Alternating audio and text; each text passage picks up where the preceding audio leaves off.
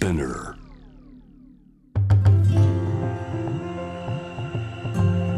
福本敦子の聞くコスメ。福本敦子の聞くコスメ。今週はゲストにベイカーエリサさんをお呼びしています。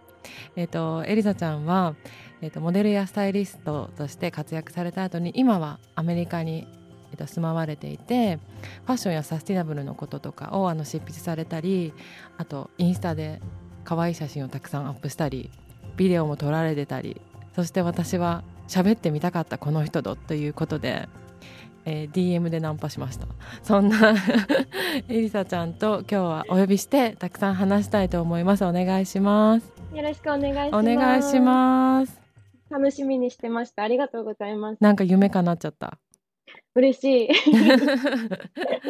えっとお願いしますお願いします。今ニューヨークの、えっとどこに住んでるんでしたっけ？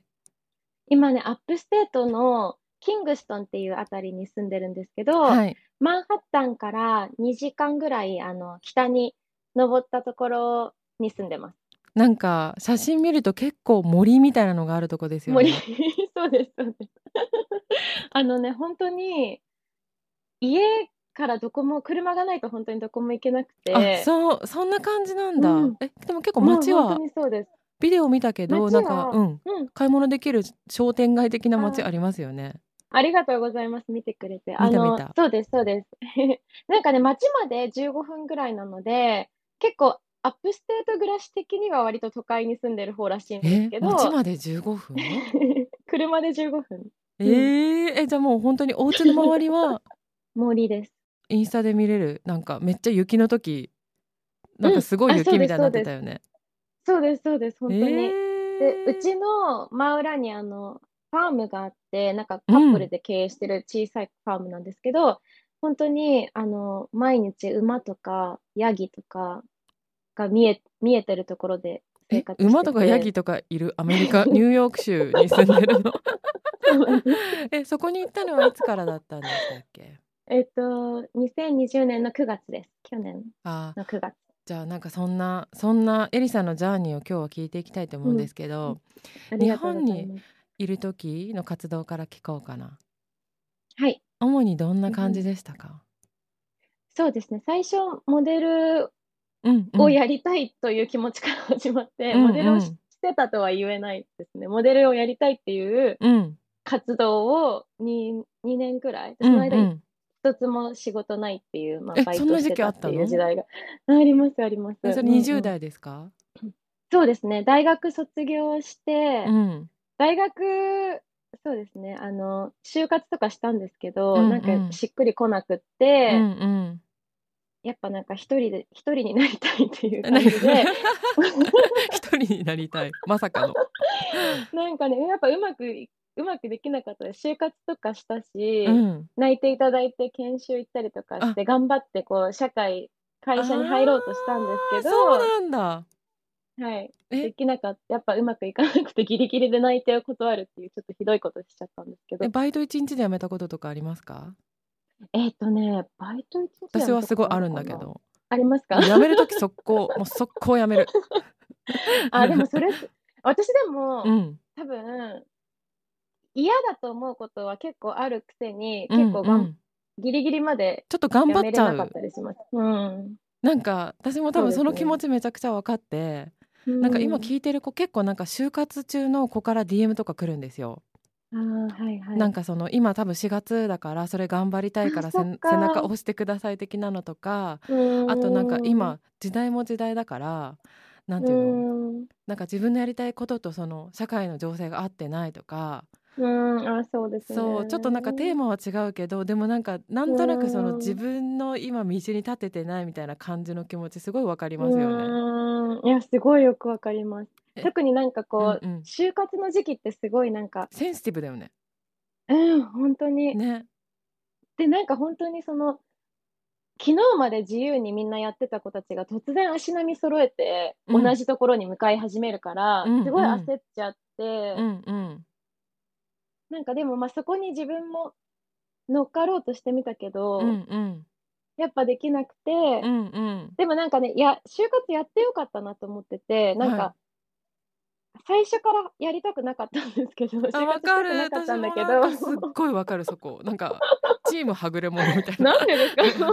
え就活私はしてないんですけど。なんでできないんだろうみんなができること。あそれは同じことを思ってた。今もでもね、私結構、あつこさんのそうずっとポッドキャスト聞いたりとかしてて、はいあつこさん結構それの極みなんだろうなって思ってました。部活もやりたくないとか。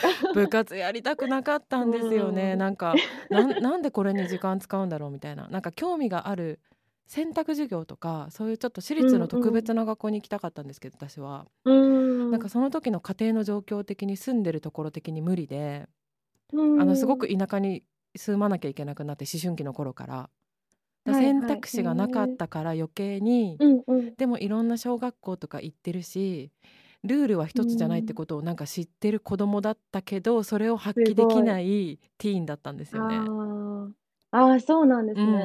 うんでもなんかその、やりたくないって思ってすぐにうん、やめたりとか、それをうん口に出せるのがすごいなって私は思って聞いて。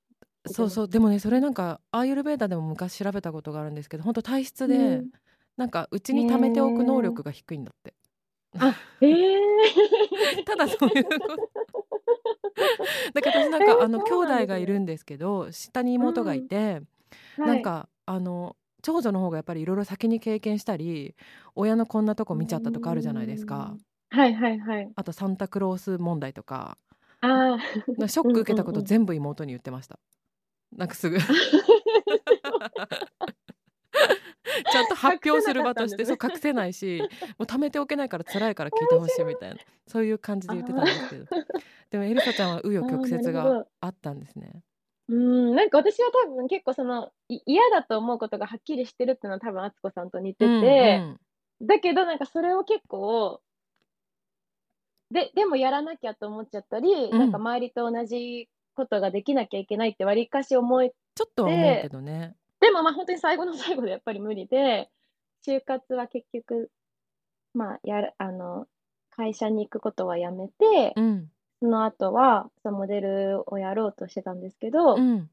2年、その時だけ事務所に入ってたんですよ。人生でその時だけうんうん。事務所に入ってて。でも本当に2年間そう仕事が一個もなくて毎日アルバイトしてて、うんうん。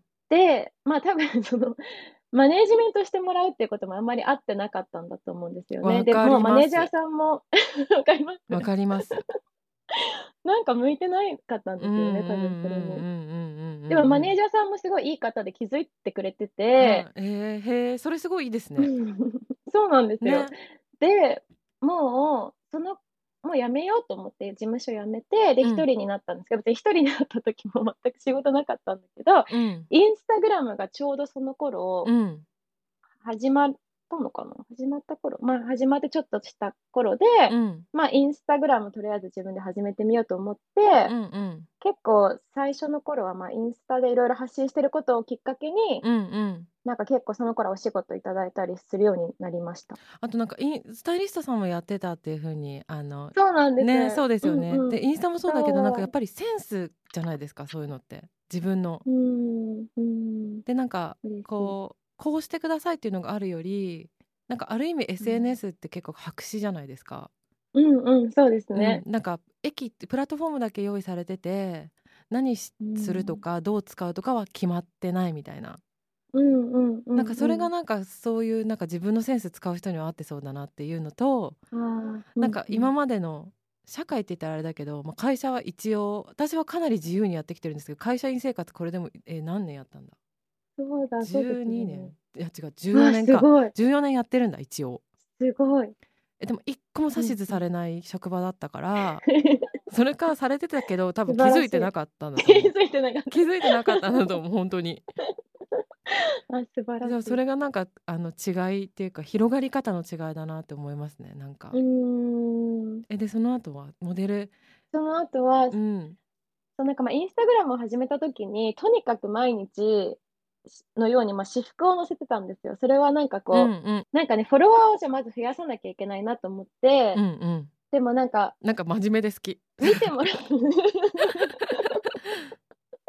見てもらう理由を作らないと、はい。別にベイカーエリサなんて誰も知らないから、うんうん。なんかこう、コンテンツとして載せていかなきゃいけないなと思って、なんはか私服を毎日載せてったら、私のこと知らない人でも、うんうん。まあ見てくれるんじゃないかなと思って、一生懸命私服をいっぱい載せてたら、うん。たまたま、あの、しまあ、知り合いの映像の監督の方に、うんうん。なんか本当にね、あさってぐらいにあるこう現場で、うんスタイリストさんが急遽来れなくなっちゃったんだけど、うんうん。なんかエリサちゃん、服いっぱい持ってそうだから、うんうん。ちょっと服持ってきてくれないって言われて、うんうん。それで、え、スタイリストなんてやったことも考えたこともない、ないのにって思ったんですけど、感じだったんだ。そういう感じでした。それで、あと2日みたいな時で、うん。なんかね、その、まあ、スタイリストだからあと2日でやるってなったから、なんか突然、いろんなスタイリストさんが持ってそうなものを買いに行ったんですよ、いろいろ。まあ、スあチーマーとか、うんうん。あとぽぽくなんなきゃみたいなのもあるしね、なんかそうね。そうそう、ちゃんとやらなきゃと思って。で、なんか今考えると、いらなかったなって思う、なんかスリッパとかブランケットとかも買って、なんかそういうのってスタジオにあるじゃないですか。でもなんか自分であ、でも持ってる人もいるよね。そうですようね。んうん。そういうのを買って、買っていって現場に行って、で、初めて、まあ本当にまあスタイリストとしてというか、まあお洋服をこう貸したんですよ。で、その時に担当させてもらった女優さんの子が、うん。本当になんかこう、いわゆる、もう大ブレイク寸前みたいな方で、はい。で、私がお会いした時に、もう本当にマネージャーさんが、もう、うん来週も、再来週も、こういう番組が入ってるんですけど、うんうん。なんか来ていただけないですかって言われて、言ったんですよ。私スタイリストじゃないし、うんうん、あの、経験もないんですって言ったんですけど、いや、なんか気に入ってくださって、ぜひって言ってくれて、でももうそれがテレビだったんですよね、うんずっと。うんで私テレビなんて、まあ、雑誌だったらまだ、まあ、ノリがねうん、出させてもらった時になんとなくわかるけど、うんそう、マイクつけたりとか、もう全然勝手が確かに違うんですよ、テレビ。そうですよね。そう、あとね、なんか出演者の方と、あの、あんまり被らない被らないようにとか、そうそうそう、なんか先輩の方と、その彼女が、なんか気まずい思いしないように、ああ被身なりでらないようにしたりねとか、はいはいはいはない。んかはいいろいろあって、雑誌ってクレジットが載るから、やっぱり結構お洋服借りやすいんですけど、テレビって、なんか衣装協力って最後に出るだけなので、うんうん。よっぽどそのやっぱスタイリストとしてこうブランドとコネクションがないああととなんかそういうマウントの時代みたいな。このこの媒体はいいけどこの媒体はちょっとねみたいなのもありますもんね。うん、でその女優さん自身も新人だったし私ももちろん全くそうスタイリストなんてやったことないし何のコネクションもなくて。で、うん。いろんなとこ電話するんですけど、うんなんかスタイリストのベイカーエリサですとか言ってみて、うんうん、でももちろん借りられないんですよ。誰って感じだし、うんうんだから最初の頃ずっと買ってたんですよ。服 でも大赤字だったんですけど。うん、でもなんか私なんかそういう人好きになっちゃうななんか。なんか。こう回り道をあえてエリサちゃんの話聞いてるとなんか私は結構なんかドンってい行っちゃおうって思ってないけどなんか行ってるんですよね。うん。うんなんか自販機張りにこう押したら出てくるみたいな。だけどうんなんかうん。その葛藤にもすごいなんか意味があるっていうか なんかプロセスがすごい大切な方なんだなというのをなんか話してていつも思うんですよ。ああ本当ですか、うん。嬉しい。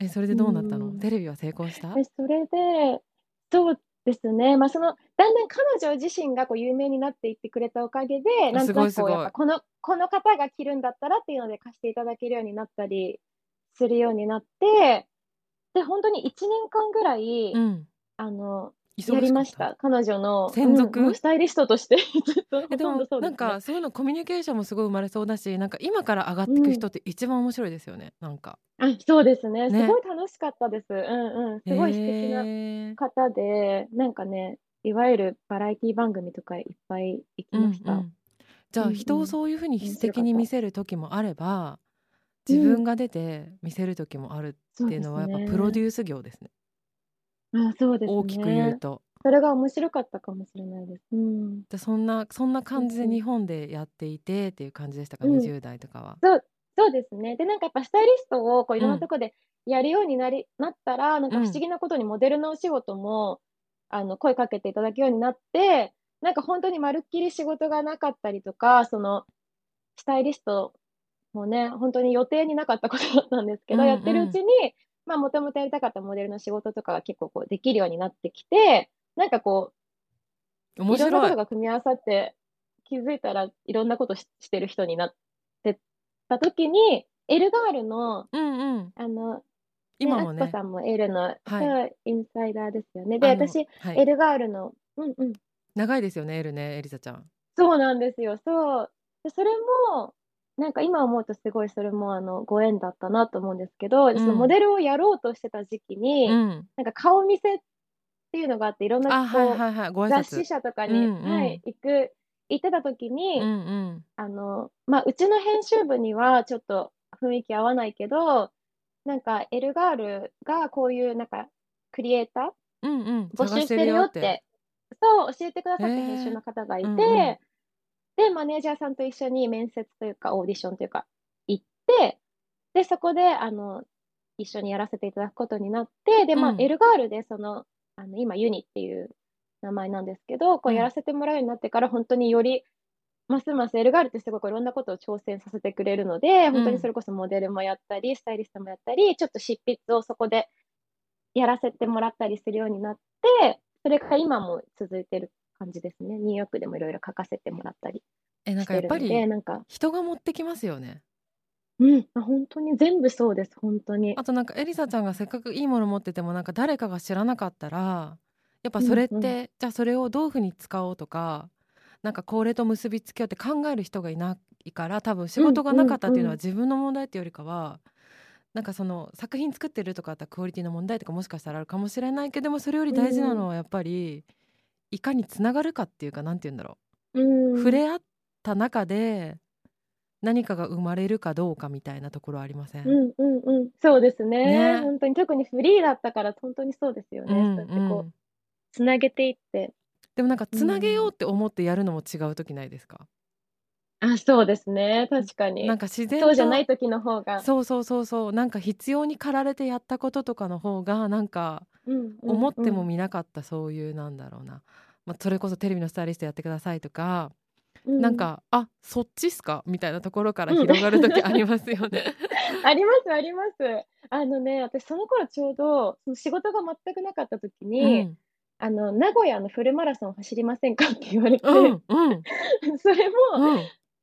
それも、でも本当仕事なかった時はもう何でも、よくわかんないけど何でもやりたいって思ってたから、走ったの。なんかよくわかんないけど走りますとか言って、はい、走ったんですよ。4ヶ月後ぐらいに。走っでて、体力作りやって走ったってことですか？そうです。すごい一生懸命毎日練習して。うんうん。でもそれも、やっぱその時は結構なんか、スタイリストやったり、走ったり練習したりしてて、私って何に、で結構周りからも何がやりたいのとか、うん。何になりたいのとか言われてたけど、うんうん。そんなの自分でもわかんないから聞かないでと思いながら、とにかくフルマラソンを走らなきゃいけないし、明日の私は服は準備しなきゃいけないし、目の前ですね。そうなんですよ、ね。本当に。そんなこと考えてる時間がなかったんですよ。うんうんね。うんうんうん。でもそのランニングも本当に結局、まあ自分が好きになって続けてたっていうのもあって、うんあの、その後、あの、ランニング雑誌の、走る人っていう雑誌があるんですけど、のはい。編集長が、なんかあの、本当に走ってる人のスタイリング、あなんかそれで、まあその頃ちょっとスタイリングももう始めてたし、もうフルマラソンとかはやってたし、なんかそれをこう、その、それこそその編集長がつなげてくださってー、うんうん。なんか、ね、やっぱだからその5キロ走れるスタイリングとか、15キロ走れるっていうのが、やっぱやってない人だとリアルじゃないっていうふうに、うんそのうん言ってて、ね。で、それをやってる人がいて言ってくださって、だから結構それからは、まあ、ランニング雑誌のそのスタイリングやったりとか、あと結構やっぱランニングがその頃は、ブームが始まってた頃だったから、ランニングのイベントにこう呼んでいただいたりとか、なんか、うん走る系の仕事もだから結局、走る系の仕事ってなんかいい。その時はもううん何やってるんだか本当にわけわからなかったけど、うん後から考えると、まあ数年かけてなんか結構つながってったんだなっていう感じなんです、私の仕事って。えーでもなんか必要なものってちゃんときますよね。うん。ね。でそうかもしれない。いらないものっていうかなんかいらなくないんだけどその時だけ必要ななんか季節の品のお買い得みたいな仕事とかあるじゃないですかなんか。私もすごいあるんだけど。なんかあこっからここまでに行くあのなんか船頭さんがついてるなんか島から島への船だったんだみたいなやつとかもあるし、うんうんじゃあここで、でもう大丈夫だよっていう時とかなんか自然と私も縁が切れたりして、うんうんうん、なんかそういうのねそうですね。面白いあの、うん勤めてると勤めてる中でなんかいろんなことあったりとかするし仲良くなる人とかも変わってったりするのが普通だと思うんですけど、なんかフリーだと、なんていうの？如実じゃないですか、うん。合う合わないご縁とかその来るものの質とかが、なんかうん自分を見てるみたいなそれを通して。ああそうですね。わかりま確かに。すよね。うんうん。でも。結果がすごいはっきりしてるから私は自分にはすごい合ってたんですけど、うん、うなんかエリさんもそっち派じゃねって今聞いてたら思った。そうです。そうですね。そうだと思います。ねえでも結構がむしゃらにじゃあ20代はやってって感じだったんですね、うん。そうですそうです。でもなんかだんだん形になってくるのって30歳過ぎてからかなって私も思います、うん。そうですね。ねそうかもしれない。えアメリカに行ったのは、うん。ないくつぐアらいメリカに行ったのはね、28かな ?28 です、多分。あでも決断ですねステージ変えたかったみたいなうんねみたいな、環境を変えたかったんですか？うん、そういう気持ちも多分あります。あの、まあ、もともと私、日本で生まれたんですけど、うんアメリカに5年くらい、あの1歳から6歳ぐらいの子供の時に住んでて、で、6歳の時にまた日本に戻ってきて、それからずっと日本だったんですけど、うん。なんかなんとなくずっと、まあ、自分の、アメリカも自分のルーツでもあるから、うんうんうんうん。なんか日本に住むことしかほとんど知らなかった、大人になってからは知らなかったし、うん。なんかまたアメリカに一回住んでみたいなってずっと思ってたんですけど、なんかそれこそまあいろいろ理由つけてし学校がとかうんうん。仕事がとか、うんうん。なんかあんまり踏み出せずにいたんですけど、そのひ引っ越しをした1年前にたまたまニューヨークであのお仕事があって撮影でうん。2日間だけだったんですけど、うん。ニューヨークに仕事があったんですよ。で、なんかせっかく来るからと思って、その後こう仕事開けて2週間あの滞在したんですね。うん。うんそういう気で、持ち大事。時、うんうんうんううんん。うんそうですよね。うん。ででで。で、その時に過ごした2週間が本当に私的にはもうすごい衝撃何してたの？で、何もしてなかったんですけど、エアビーで生活してて、マンハッタンに？えっとね、ブルックリンです。今思うと結構危ない。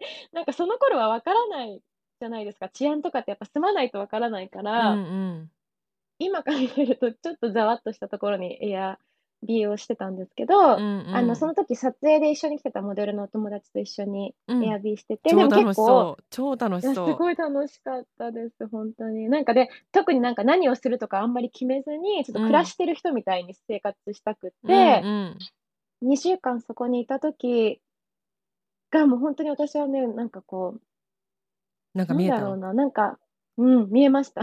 何が見えたの？ここに住む。あえーなんだろうここに住むっていうのはもう思ったんですよ、その時に。すごい直感ですねうん。それはね。うん、もう住むって思いました。で、その1年後に引っ越してきました。え早くない？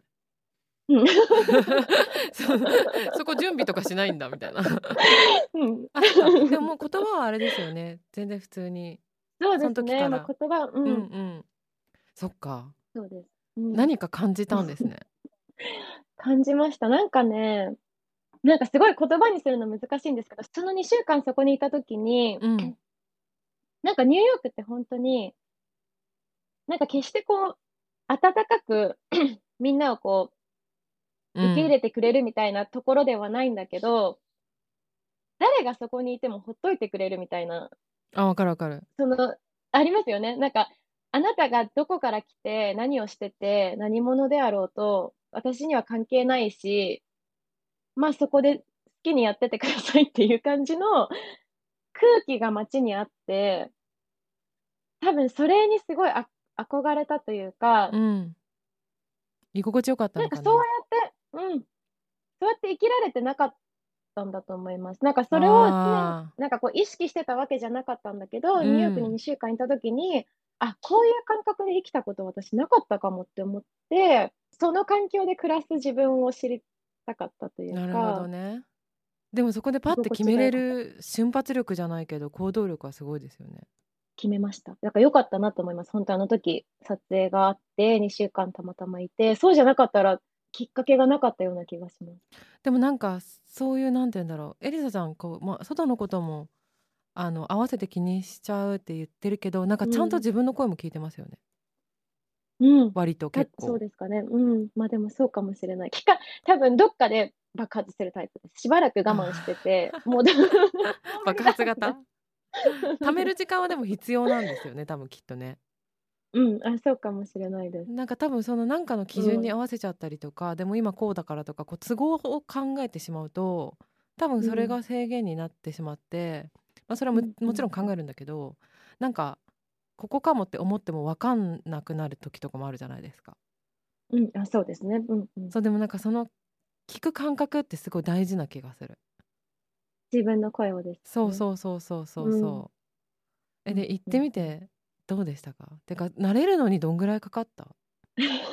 えどれくらいかかったかな？結構なんか 街の速さが違くないですか、えー、今はちょっとコロナで街の様子変わってると思うんだけど、なんか、私初めてニューヨーク行った時に、ネックレスになんかあの天然石がついてたんですけどこれ面白い話なんだけど、うんうん、なんか初めてそこの土地に降り立った時にネックレスがパーンって割れたの。なんかすごくない？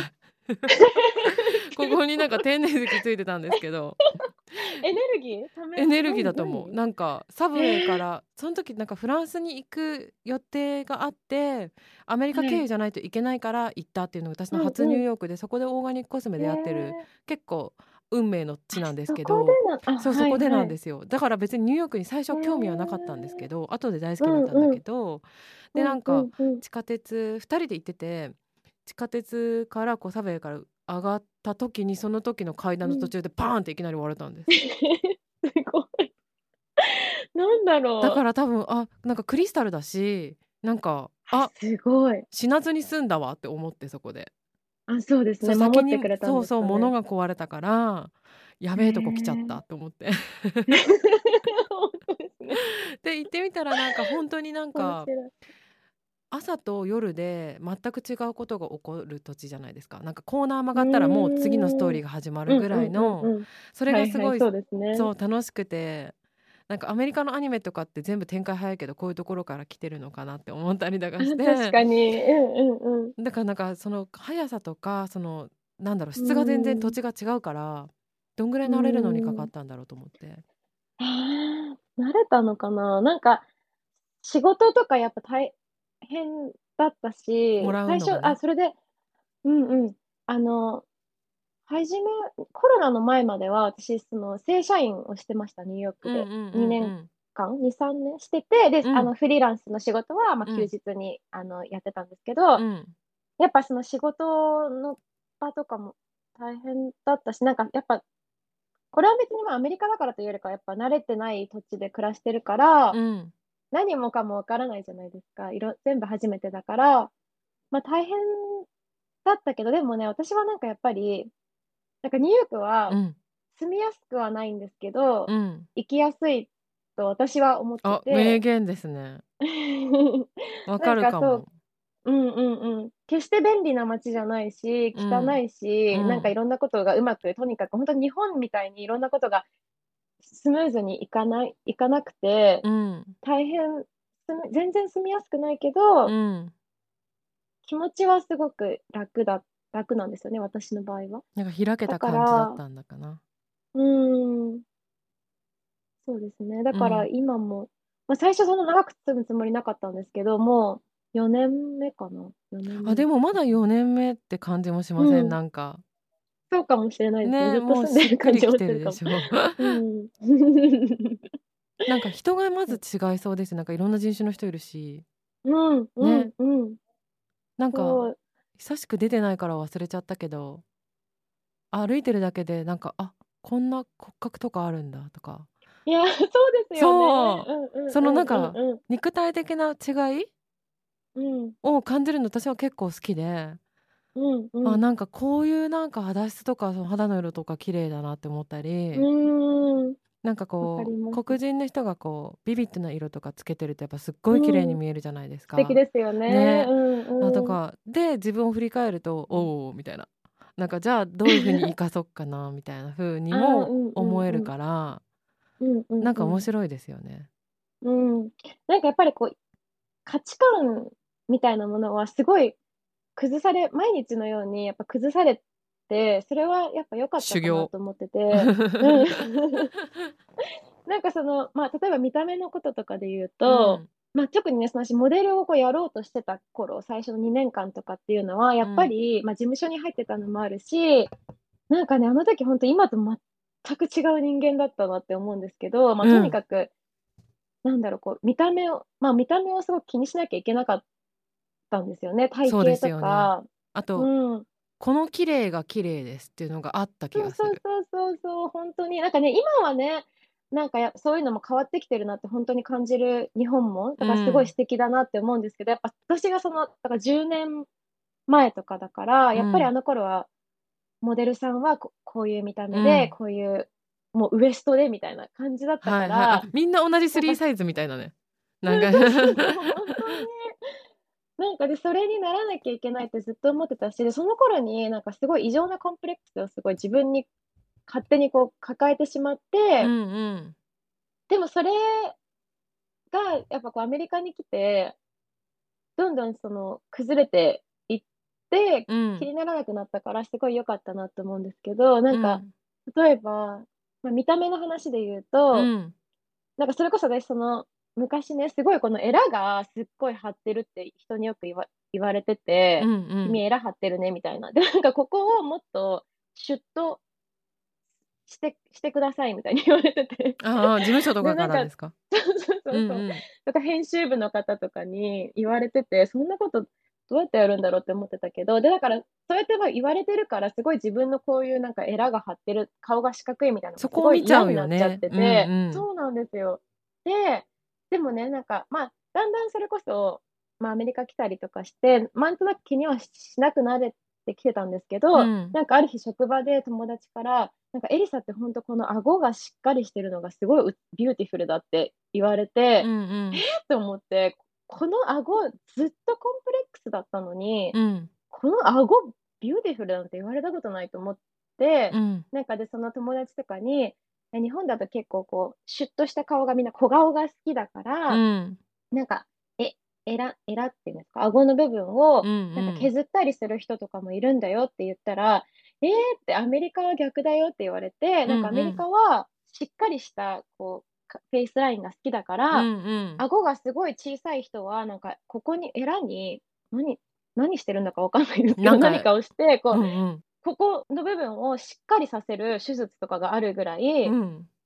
らしいっていうことを言われて、なんちょっとかもうそれを言われた瞬間に、うん。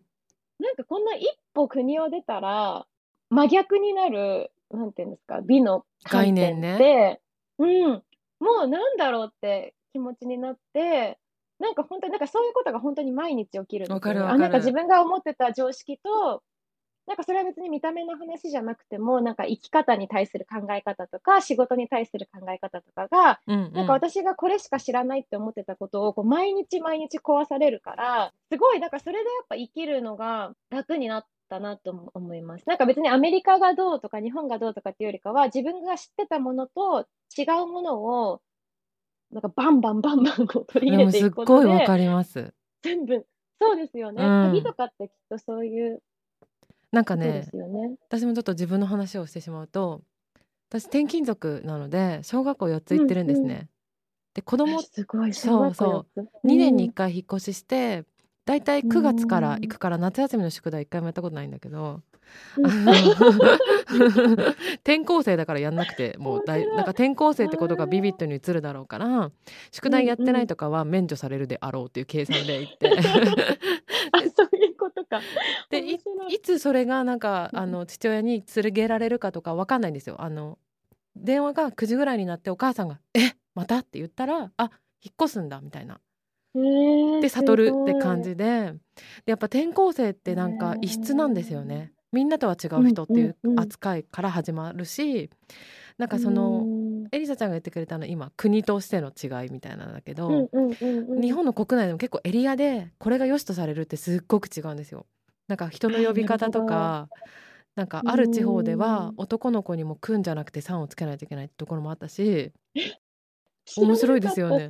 あるんだ、うん。あとなんか子供だからそのね。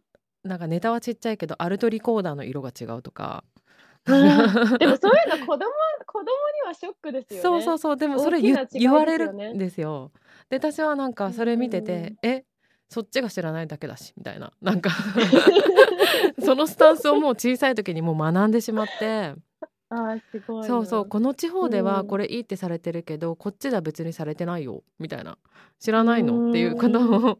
なんかそこで多分そういう風にならないと多分生き残れないからあーそうか。そうそうそうでもなんか。かすごい気持ちわかるなって思いましたでもそれすごいですね。その若いそんな子供の時に子供それを子供だから分かったのかもしれないけどあとなんか家族がちゃんとうん家での生活がちゃんとしてたからなんか帰ってきて「うんねえねえこの方言意味わかんなくない?」とかなんかある意味うん外国なんですよ子供からしたら。いやいやそうだと思います。そうそうですよね。あとなんか、うんうん東京から来たってことだけであの転校して1ヶ月で学級になるとかあったし。ブランド力で。あとなんかできそうみたいな。そうそうそうそう。東京っていうことだけで 特別扱いみたいなこととかあったし、でもなんか私は転校がすっごく肌に合ってたんですよね。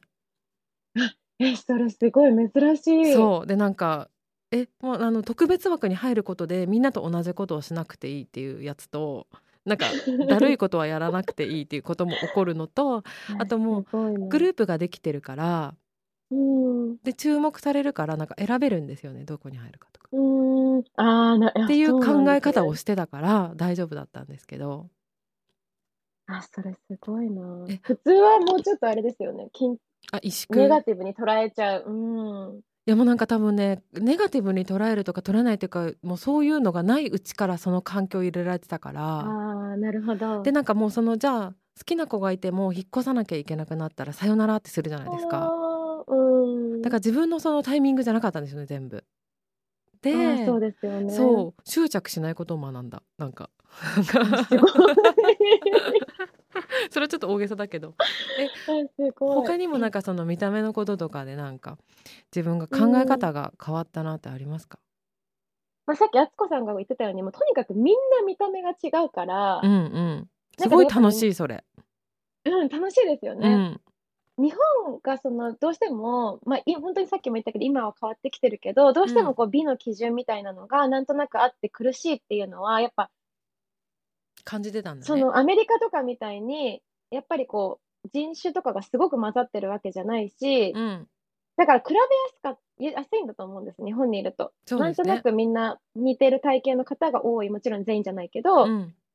なんかこう隣にいる人とこう比べやすい。うん。でなんか私もよく電車とか乗っててアメリカで。うん。なんかもう本当にこの車両の中に同じ体型の人とか同じ肌のトーンの人とかも一人もいいないみたいなところにいるとうん。そう本当になんかあもう比べようがないじゃないですか。誰とも。そんなにみんな違うからそもそも。うんうん。だからなんかその、まあ、人と比べなくていいっていうことを学んだというかで、うん。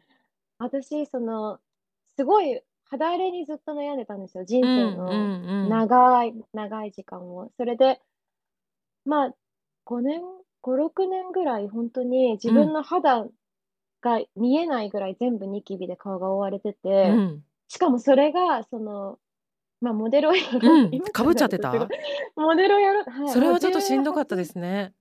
うん。すねごい辛かったです、18歳ぐらいから23、4ぐらいまですえ一番多感でもともとき見た目が気になる時ですよね。うん、本当に。で、まあだからそれこそまあそういうオーディションとか顔見せとか行っても、もうもちろん言われるし、いや、そんなちょっと肌じゃとか言われて、重々承知ですまって感じですよね。なんかね。うん、いや、本当そうそうそうそう、分かってるんですけど、なんはいかどうにかできないとか言われて、うんうん。いや、できるんだったらしたい。そうですよね。もういんですけどしてます。うん で、本当になんもういろいろやったけど全然治らなくて、っていうのが、まあ、あて、で、まあ、ちょっと本当に大まかにはその5、6年経ってからいろいろ治療とかをして治ったんですけど、でうん。もそれからも、なんだろう、なんか結構いろんな人がいて、うん。そのすっごい一時期すごい肌荒れしてたけど、何かを機にもうピカピカのツルツルになる方も多分結構いらっしゃる。私はよくいろんな人のブログを読んだりとかしててもいるなと思うんですけど、私は結構そういうタイプではなくて、まあ大まかには本当にもうあの頃と比べたら見違えるようになくなったけど、全然なんかもうすっごい跡とかいっぱいあるし、うん。今も本当毎日一つは絶対どっかにちっちゃいニキビとかあるし、うん。あの、ストレスに多分すごい弱いから、そのストレス感じた、あの、肌がね、ストレス感じたりとか、急に寒くなったりとか、あと今、住んでるエリアが香水なんですよ。うんうん軟水水の質がね。うんうん。そう、でも、ここ引っ越してきて最初の3ヶ月ぐらい、またあの、昔みたいにすごいことに顔がなったりとかしてて、うん。まあ、とにかく今もすごいアップダウンするんですね。うんうん。で、それを、まあ、すごい人生の苦しいものとしてずっと抱えてたんですけど、うんうん。なんかまあそういう、なんていうのかな。なんかその、例えば肌がうん。ツルツルでニキビが一つもない状態を100点とすると、うん。私の肌はうん。引き算しまくると、うん多分うん24点とかになっちゃうんだけど、うん自分がその時持ってるものをうんうん常に自分で100点だと思うようにするっていう訓練をうんニューヨークに来てからすごいするようになった。それやっぱ周りの子がそういう子が多かったんですよ。自分がどういう状態で、どういうボディタイプで、どういう肌質で、うんどういうなんだろうな。例えば仕事がないとか、そういうどういう自分がステータスの状態とかであろうとう、んその今の自分が最高だっていううん。風にやっぱ思う人が周りに多かったし、友達も多かったかうら、んうん。なんか自分でもそういう風に思うようにしようって、なんかこう、自分が思う100点に肌を近づけようとするよりも、今持ってるものを100点だって自分で思えるようにした方が、うん。やっぱこの先長い人生もうん。いいんじゃないかっていう風に初めて思えて、で、その肌荒れしてたこととか今まであんまりどこにも書いたり言ったりしたことなかったんですけど、ニューヨークに来て初めて、それこそインスタグラムとかで、あの、言えるようになって、うん。そしたらすごいやっぱ似たような経験してる人がたくさんいて、うんうん。なんか言えたことですごいスッキリしたし、うん。まあ今もやっぱりこう結構落ちこ、人のね、すごいツルンツルンの 卵みたいな肌とか見て落ち込んだりするときあるけど、まあでもだから今も修行中というか、うん。でもそれでもいいん、いいんだって大丈夫、私はそれでも大丈夫って思えるように、うん、ニューヨークに来てから初めて結構そういうふうに思えるようになりましでもなんかそれすごいなんかいい話だなと思うんですけど肌のことだけじゃないですよね自分のなんかそのた。うん、今の自分の例えばなんか全部じゃないですかうん、うん。なんかやってることとか年齢とかも全部ひっくるめて今の自分だから、うん、うんいい話、本当にそう。うん、訓練中です。そう。でも私もなんかこの間ジーンマシンが顔に出たから気持ちはその時分かったかも。で普段そんなになんか荒れたりしあもともとはすごい肌敏感なんですよ。それでオーガニックコスメうんうん。合ってるんだと思うんだけど、なんかうん逆にそううんいううんなんか症状が出てきて気づかされることとか疲れてるつもりなかったけどあれ？そうですね。そう。体が教えてくれるうんうんこと的な感じで気づくこともいっぱいありますよね。っていう見方が、うん。多分その自分っていう枠にあんまりとらわれちゃうとうん。この肌の状態の私ってっていう思考になるじゃないですか。うんうんそれまあうん全然自然なことだと思うんですけど、なんかそれをでもなんか少しエリサちゃんみたいな考え方今の自分を受け入れると、うん。じゃあこれどういうふうに生かそうかなっていう視点も生まれるし、うん。あとはなんかあこういうのが出てるってことは私これが合わなかったのかなってなんかその自分のことジャッジしないところに立つっていうのはすごい大事なことだなと思いますね。うんうんうんうん。今もでも訓練中です。日々。ちょっと今のライフスタイルについても教えてください。なんかuptown じゃないやえっ、とマンハッタンから upstate？そうそう upstate に行ってさっきうん。うん upstate にいるんだってことは知ってたんだけどなんか、うん具体的にヤギがいてとか聞いたら、ね、結構マンハッタンと違くない？いや、本当や、全然違います。で私、日本にいた時はずっと千葉県育ちで、そうなんだ。そうなんです。でも、あの、中高大と、あ、まあ、仕事もずっうん。と、あの、学校、渋谷の方にはい。通ってたんですよ。うんうん。だから、まあすごくこう、ね。会都心的なうん、はい。暮らしをずっとしてて、で、その後ニうん。ューヨークシティに引っ越したから、もうほんとにもう世界の大都市。東京からニューヨークへっていう感世界でじだったんで一すよね。番のとこ行ったぐらいの勢いですよね。そうなんです。で、そこかうん。ら突然、この一歩も歩いてどこにも行けないところに引っ越してきてあ、でもそのマンハッタンを選んだう時の自分んうん。とうんうん。そこに行った時の自分ってすごい違うんじゃないですか？そうですうね。やっぱん。りその、ま、引っ越したのはやっぱりその、きょ2020年がきっかけなのでうんうん。ま、多分ね、2020年通して同じようになった方は多いのかもしれないんですけど、うん。ほんとにそれこそ東京で、そうん。の、ま、モデルとかスタイリストやったりとか、うんま、うん。ニューヨークに引っ越してきてしばらくとかは、なんか私、忙殺っていう言葉が好きだったっていう、やばい、え！もう忙何？しくて忙しくてしょうがない え、それが好きな忙の？しくて忙しくてしょうがないことが好きだったんですよ。もうそうじゃないああ、あ、と、でもちょっいても立ってもいられない。あ、不安になっちゃうってこと？なんか止まりたくないしもう、マグロみたい。忙しくはい、ほんとにったら死ぬ。でも、そのうん。私が今ほんとうん。にそう、だから1日のスケジュール聞かれたら特にないですって答えるぐらいうんうん。ま、で、その、コロナを機にちょっと仕事がなくなっちゃったので、こっうんちでやってた仕事を。で。ま、今はちょっともうのんびり、もうちょっとそういう時期でいいやと思ってて、ま、うん。フリーランスでやってる仕事だけをやってるのでうんうん。ほんとにね、あの起きて散歩に、ま、車で運転して散歩に行ったりとか、うんうん。なんかカフェに行ったりとか、うんうで、ん。帰ってきてちょっと仕事したりとかしてて、うんうん。とにこんな、家にいることなんて今まで1日もなかったのに、もうずっと、ね、ま、皆うん。さんそうですけど、家にいて、で、それをすごい楽しめてて、すっごいびっくりしてるんです、自分で。こそうですよ、マンハッタンからスロー行ってるんだもんね。こんなスローライフすすること、しかも割と人生の早い、割と若い段階でこんなことすること、楽しむことがあったんだと思ってびっくりしてるんですけどなんか、ま、引っ越したのは、やっうぱりんうん。その2020年のうん。ま、みんな苦しかったじゃないですか、いみんないろんなうんうん。ていうかななんか、形で。天変地異でな感じでしたよね。うん、うん、ほんとそうですようね。ん。そうそう、で、なんかその、ま、去年やっぱりその苦しくてしょうがなかったんだけど、なんうん。それを苦しいままで多分終わらせたくなかったというかそういうとこ好きよ。ま、なんかね、ここから何かを得ないと、もう苦しいままで終わっちゃうって思ったのがすごい怖かったんだと思うんですけど、うんうん。で、なんかその、仕事と家をね、失ったんですよ、去年。うんま、ちょっとこれうん。は色々あったんですけうど、で、んうん。なんか、ま、それって結構一見大変そうに聞こえるけど、でもよく考えたら、うん。その、それこそもう街にいる理由私をこう街に残す理由が何もなくなったわけで、うん。で、そんなに自由なこともなかなかないじゃないですか。そんななんかうん。多分人生で家も仕事もなくて、うん。どこに住んでもうん。いいですよっていうことになる人もことも、ま、そんなないだろうなと思って、なんかそれをすごい辛くて苦しいと思うよりかは、うん。なんかチャンスに変えないとう悔しいん。と思っうて、ん。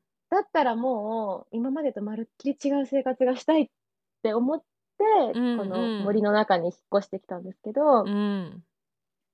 なんかね、私免許持ってないんですよ。で、結構それ今うん。考えると免許も持たずに、こうん。の車がないと 家を一歩も出れないとこによく引っ越したなって思うんですけど、うんうん。今免許勉強あの、取得中練習中なんですけはどいはい。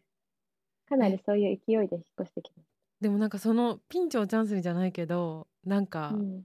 転換する力、結構大事ですよね。うん。なんか新しいも。のが生まれる時って絶対なんか壊れるしうーん、確かにそうはい。ですね。私もなんうん、か、何回も。何回もそういう経験それこそ転校とかも子供ん時からう「はい、ここは。もう終わりですよ」って一個の喪失なんですよね。なんか、そこうんにいた自分と。なんかお友達、特にうとか。失ってでももう次本番入りますってもうなっちゃうからうんなんかスタジオからスタジオへねあの映って すごい。そうはい、うんうんアクションってやられてる感じだったんですよね。でもなんかそこでやっぱりなんだろう生まれるものとか新しいものって自分も好きだしなうんなんか変化って楽しいですよねうん辛いけれども。楽しいうとん思った方がいいですよね。なんか絶対訪れるものだかうら、んうん、そういう。絶対訪れる。うんうん。でもなんかちそうそう。ょっとショッキングなことほうん。ど後で大きく自分のためになったりとか、なんかいや一見本当そう思いねます。なんか一うん。見やばい時の方が、なんか後からすごい全然そのカードが本当に裏返しになることってあるんだってうん。私も経験あるんですけど今の仕事とかもそうだけどなんか、うん。なんて言うんだろうな。そこで腐らないじゃないけどうーん。うんうんうんうん。その時のことだけ考えないでそういう時は。うん。なんかこうあじゃあ大丈夫ですっていう軽く引く気持ちを持って新しい方向にスッていくと、結構そこがヘブンだったりすることあるみたいな、うん。本当そうですよね。そのね瞬間ちょっと勇気いるけど、うんうん。でもそういう人今多そうない気がする。みると、あ、本当にそうですよね。うんうん。2020年は。あとライフスタイル変えたりあの私としてはうん20 2020年は自分が今話してて思ったけど学んだこととかはチャレンジは、うん。なんか予定が変わるってことを受け入れるってことだった気がするんですよね。なんかち子供の時だったらあのしょうがなかったこととかも大人だと割とこういうことしたい、ああいうことしたいってひらめくけど、うん。結構それがなんか自分でコントロールしてたんだなみたいなところもあって。うーん。あとなんか変わるのはしょうがないじゃんっていう気持ちがちょっと育ったかもしれない柔あ軟性っていうのかですね。柔軟に。うんうんうんうん。それをなんかポジティブにも捉えるしかない環境だったからうんうんね、うんでもきっとなんかみんなそういう気持ちになってますよね。うん、本当にそうだと思います。去年は。エリサちゃん見てるとなんかその時間を持ってそこに行ったことで隙間ができたことで、なんかよりクリエイティブになってる気がするんですよね。それはどうですか？